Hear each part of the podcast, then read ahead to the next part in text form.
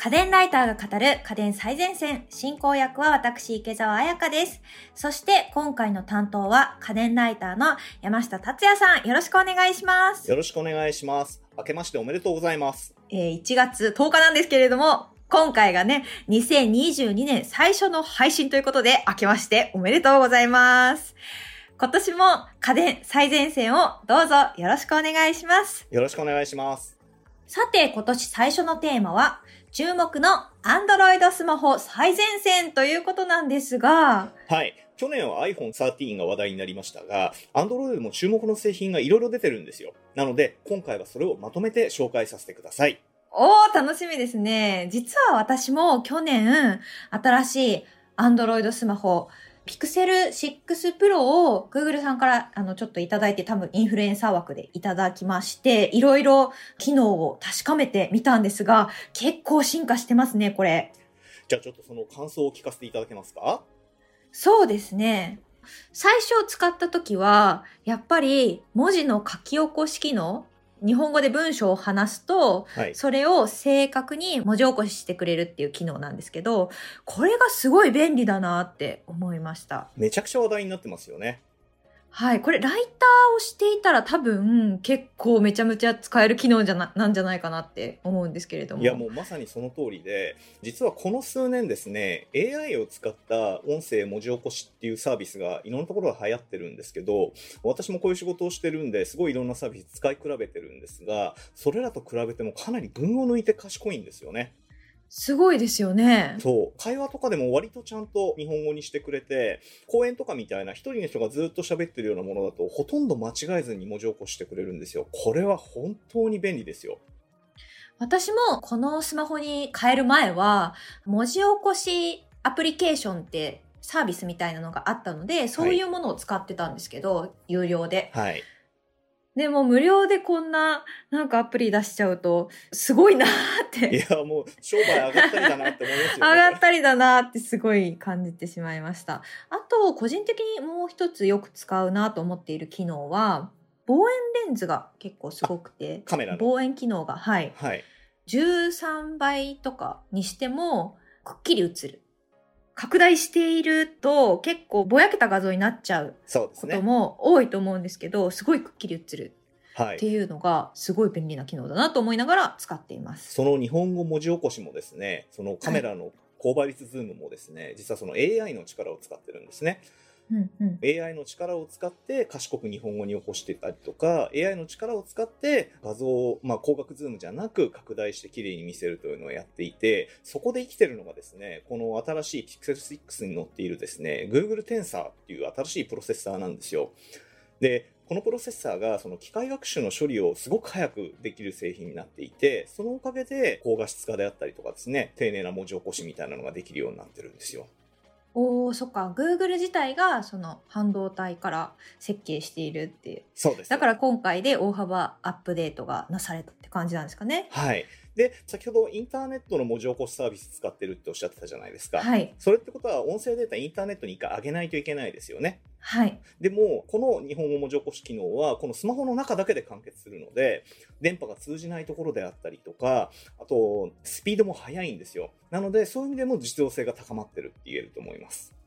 確かに意外とその電波がないところでこういう文字起こししないといけないみたいなシーンも結構ありますもんね。はい。しかもまあ、毎日のようにやってるとパケシしかねないので、そういう意味でも 確かに。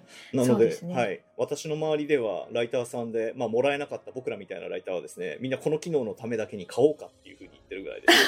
この機能のためだけに？いやー。まあ、実際実はですね 先日あの Pixel 3以降でも使えるようになってるんですけどちょっとまだそれ試せてないんで、どれくらいの速度でやってくれるのかなっていうのはちょっとまだわからないんですがもし Pixel 3以降の Pixel 持ってる人がいたらもう使えるようになってますのでちょっとぜひ試してみていただきたいですねそうですね。あの他にもね注目の機能いろいろあって、はいそのカメラの写真からあのいらないものを取り除く機はいはい能とかはいはいはいはいはい消しゴムマジックって言われる機能とか。CM でやってるやつですよねはいはい。もういろいろあったりして、こちらもあの Pixel 3からかな？はいアップデートすれば使えるっていうことなので、Pixel 6が欲しい方だけではなくて、Pixel 3なんかをお持ちの方、3以降の機種をお持ちの方なんかもアップデートしてぜひ試していただきたいなって個人的には思います。はい。数年前から、ピクセルに限らず iPhone なんかも、えっと、他のメーカーのスマホもそうなんですけど、AI を加速する機能みたいなのが乗るようになってきてるんですね。で、正直、どういう意味があるのかなっていうところが多くて、まあ、写真をきれいにするぐらいしか使い道ないのかななんて思ってたんですけど、ここに来ていろんな活用法が出てきたので、これからもっとスマホは便利になりますよ。うおー、楽しみですね。はいそういう意味では、こう AI を活用したスマートフォンとしては結構先駆け的な存在になっていくと思うので、今後もピクセルは楽しみだなと思ってます。はい。ちなみに池澤さん、何色もらったんですか？白ですね。おー、白もいいですよね。結構高級感があって、背面がガラスになってて、いい感じです。他のカラバリで気になるものってありましたか？結構気になっているのは、Pixel 6 Pro のイエローがすごく可愛くて、ポップで、すごい気になってます。ちなみにお値段はこれいくらぐらいですか？えー公式サイトの価格なんですけど、Pixel 6が税込み74,800円、上位モデルの Pixel 6 Pro が11万6,600円からになってます。うんうん。こちらコスパ的にはどう思われますか？うん、まあ、アップルの最上位モデルとかはもっととんでもない値段だったりするんで、うんそれと比べたらすごくお買い得な製品だと僕は思いますね。そうですよね。結構機能も遜色なく使えるということで、結構 Android スマホの中では私もおすすめかなと思います。はい。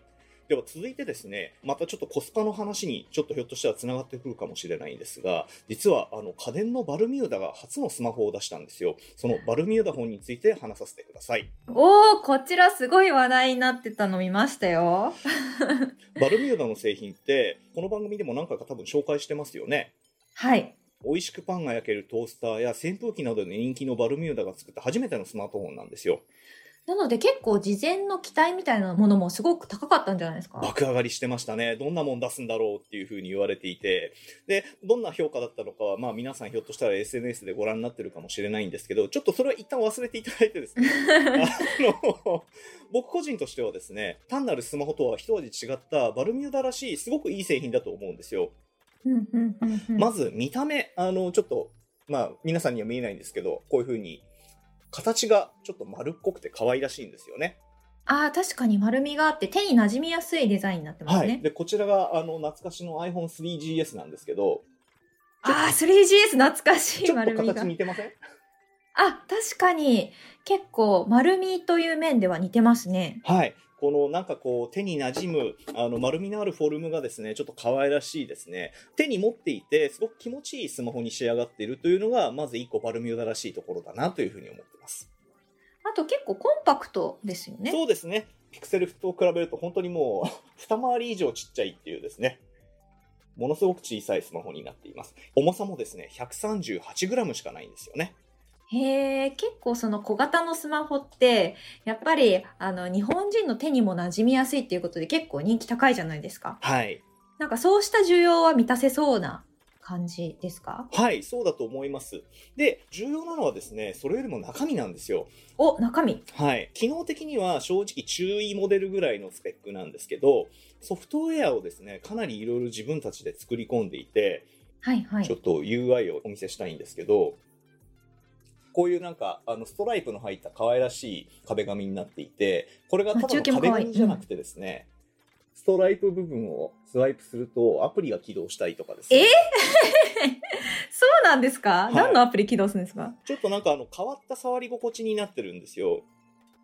そういうなんかこう使い心地みたいなところにすごいこだわっていて、アプリも例えばスケジューラーのアプリがですね、縦にスケジュールが並ぶような方法になっていて、これをですね、ピンチインすると、あー、すごい。で、ピンチアウトすると、どんどん拡大されていって、すごく拡大すると今度1日の中身の予定がこういう風に表示されるみたいな感じになっていてですね。結構その他のカレンダーアプリだとボタンで月表示にしたり、日ごとの表示にしたり、はい週ごとの表示にしたりとかすると思うんですけど、それがピンチイン、ピンチアウトによってより直感的に操作できるみたいな。はい。そんな感じでですね、メモとかウォッチとか計算機とかいろんなあのオリジナルアプリが入ってるんですが、そのどれもが、その、実用性という意味での使いやすさと、あと触っていて楽しいっていうところが、あの、両立されていてですね、ここは本当すごくバルミューダらしいなというふうに思ってます。確かにバルミューダってそういう製品が多いですもんね、はいそもそもね。で、でもすごいですなんか。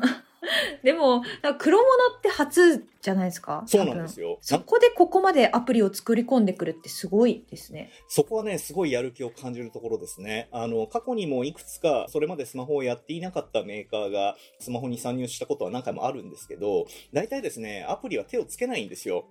うんこ。れはなんでかっていうと、まあ、池谷さんなんかよくわかると思うんですけど、後々のアップデートについていけなくなるからなんですよねいや、。そうですよね。うん。OS がアップデートしました、全部チェックしなくちゃいけませんっていうのが、やっぱ小さいメーカーだとできないので、そこに目をつぶって、ちょっとハードウェアで差をつけようとするんですけど、バルミューダはですね、ちゃんとそこに手を入れてきたのがすごく偉いと思ってます。確かに、このね、使いやすいアプリが、こう、メンテされていくといいんですけどね。やっぱちょっと、ちょっと不安なんですちよね。ょっと不安、ちょっと不安。ちゃんとやってくれよっていうふうに思ってるんですけど、このスマートフォンですね、社長がものすごく肝入りで作っているスマホということで、バルミューダの社長の寺尾さん、ものすごく有名な人で、ものづくりにすごいこだわりになる方なんですけど、実は彼がですね、もともと作りたかったのってパソコンなんですって。あ、そうなんですね。はい。で、バルミューダがちゃんと大きくなって、もうなんか冒険してもいいだろうっていうことになった時に、じゃあパソコン作るかと思ったんですけど、もうパソコンの時代じゃなくてスマホだよねっていうことで、スマホに手をつけたということらしいですよ。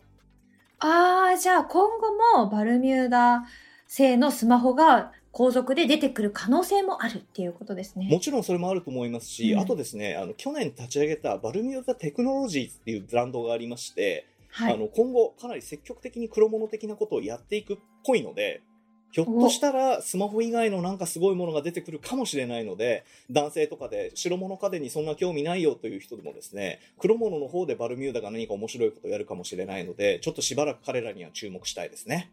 確かに注目したいですね。バルミューダの黒物家電。はい。こちらちなみに、バルミューダ初のスマホ、バルミューダフォンなんですけれども、お値段はいくらぐらいなんでしょう？これがちょっと言いにくいんですけど、えーはい SIM フリー版で税込み10万円超えというところなんですよね。そっかー、結構高価格帯のそうですね。スマートフォンですね。同じぐらいのスペックのスマートフォンが5万円ぐらい売っているので、そこを考えると、確かにネットなんかで言われてるように高いという評価は当たると思います。でもやっぱそこじゃないと思うんですよ。そういう物差しで選ぶ製品ではないと思うんですね。うんうん。日々毎日使う道具を気持ちよく楽しみたいという人にとっては、10万円決して高いものではないと思うんですよ。うん。なので、家電製品と同じようにですね、気に入ったから買うというところで、この価値を見出してくれればいいかなというふうに思ってます。そうですよね。あと結構、あの、最近のスマホ業界って、やっぱりもう見たことあるメーカーばっかりじゃないですか。そうですね。そうしたところに、やっぱり白物家電の素晴らしいトップブランドであるバルミューダがこう参入してきたっていう。まずここをね、すごいことが起こったな、みたいな感じで、プラスで捉えたいですよね。そうですね。なんか、スマホ業界を面白くしてほしいですよね。うん。すごい、今後もすごい期待してます。黒物家電。とりあえずソフトウェアはちゃんとアップデートしてくれよっていうおー、大丈夫かな？ちょっと。期待しましょう。期待してます。そして最後に紹介したいのがですね、ソニーのエクスペリア最新モデル、エクスペリアプロ I になります。この製品ですね。エクスペリア。おー、このでっかいレンズのついたスマホになります。マットでかっこいいデザインですかっこいいね。あの、先日、カメラ推しのスマホとして、ライツフォン1というのを紹介させていただいたと思うんですけど、はいはい。えっ、と、ライカとコラボしたやつ？そうですねあ、そうですよね。ライツフォン1のすごいところは、高級コンパクトデジカメに乗っている1インチセンサーを搭載していたところだったんですよ。で、はいはい画質がものすごく良かったんですけど、反面、スマホのカメラがこれまで培ってきたあの3つ4つのカメラを組み合わせたマルチカメラだったり、素早い AF 性能だったりが犠牲になっているところがあって、ちょっと使い勝手が悪かったんですよね。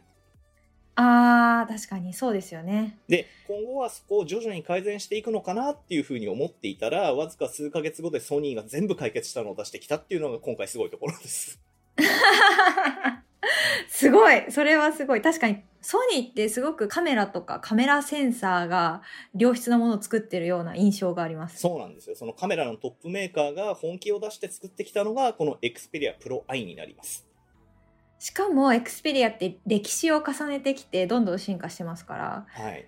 あの、特に最近はすごく出来が良くて、エクスペリア1以降、やっぱファンがどんどんどんどん増えていて、実際国内のシェアもどんどん伸びているらしいんですが、そのスマートフォンとしての出来の良さに加えて、1インチセンサーのカメラ、しかもマルチカメラで AF も速いみたいなものを出してきたので、ちょっとこれはカメラ機能にこだわってる人には触っていただきたいなと思ってます。おー、いいですね。で、具体的にどこがすごいのかということを言うとですね、ちょっと画質は番組だとお見せしにくいんですけど、例えば連写機能がすごくてですね、はい。じゃあちょっとお聞かせしますね。聞こえるかな？えー、っと、じゃあ撮りますよ。あ、でも早い早い早い。